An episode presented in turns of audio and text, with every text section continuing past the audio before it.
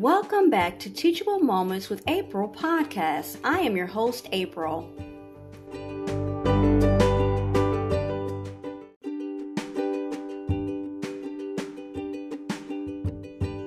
Today's content is from Our Daily Bread.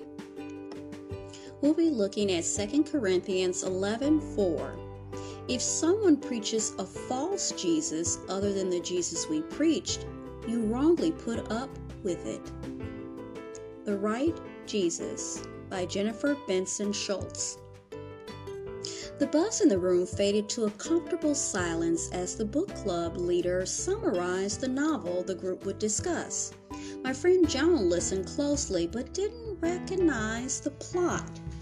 Finally, she realized she had read a nonfiction book with a similar title to the work of fiction the others had read.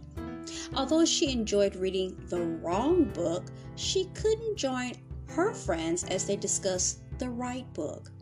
The Apostle Paul didn't want the Corinthian believers in Jesus to believe in a wrong Jesus.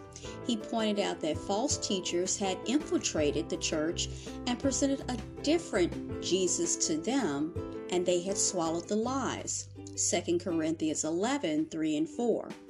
Paul denounced the heresy of these phony teachers. In his first letter to the church, however, he reviewed the truth about the Jesus of Scripture.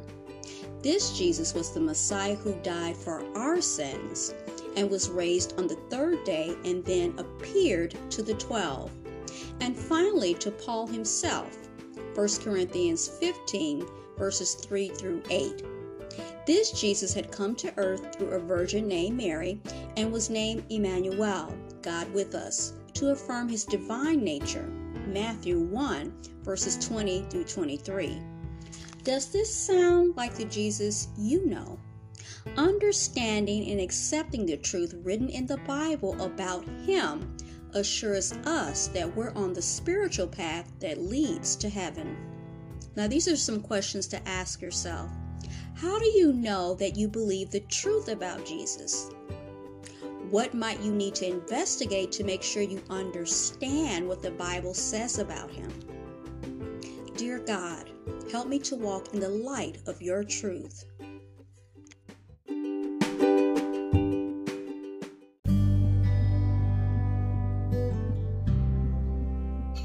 Dear God, Thank you for protecting us throughout the day. Forgive us for the wrong things we do.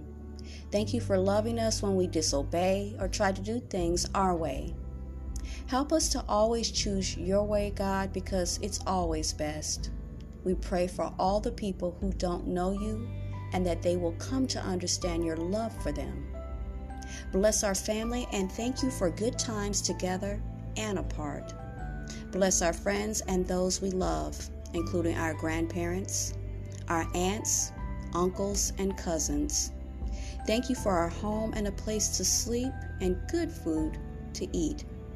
Help us rest well, give us peaceful dreams, and send your angels around our home to protect us throughout the night.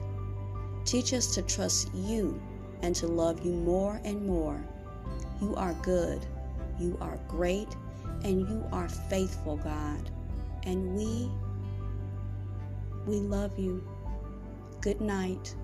In Jesus' precious name, amen. This prayer was by Rebecca Barlow Jordan.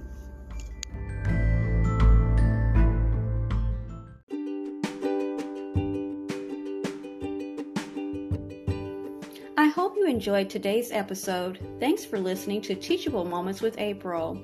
If you did enjoy this episode, I invite you to come right back to check out my podcast and my other episodes.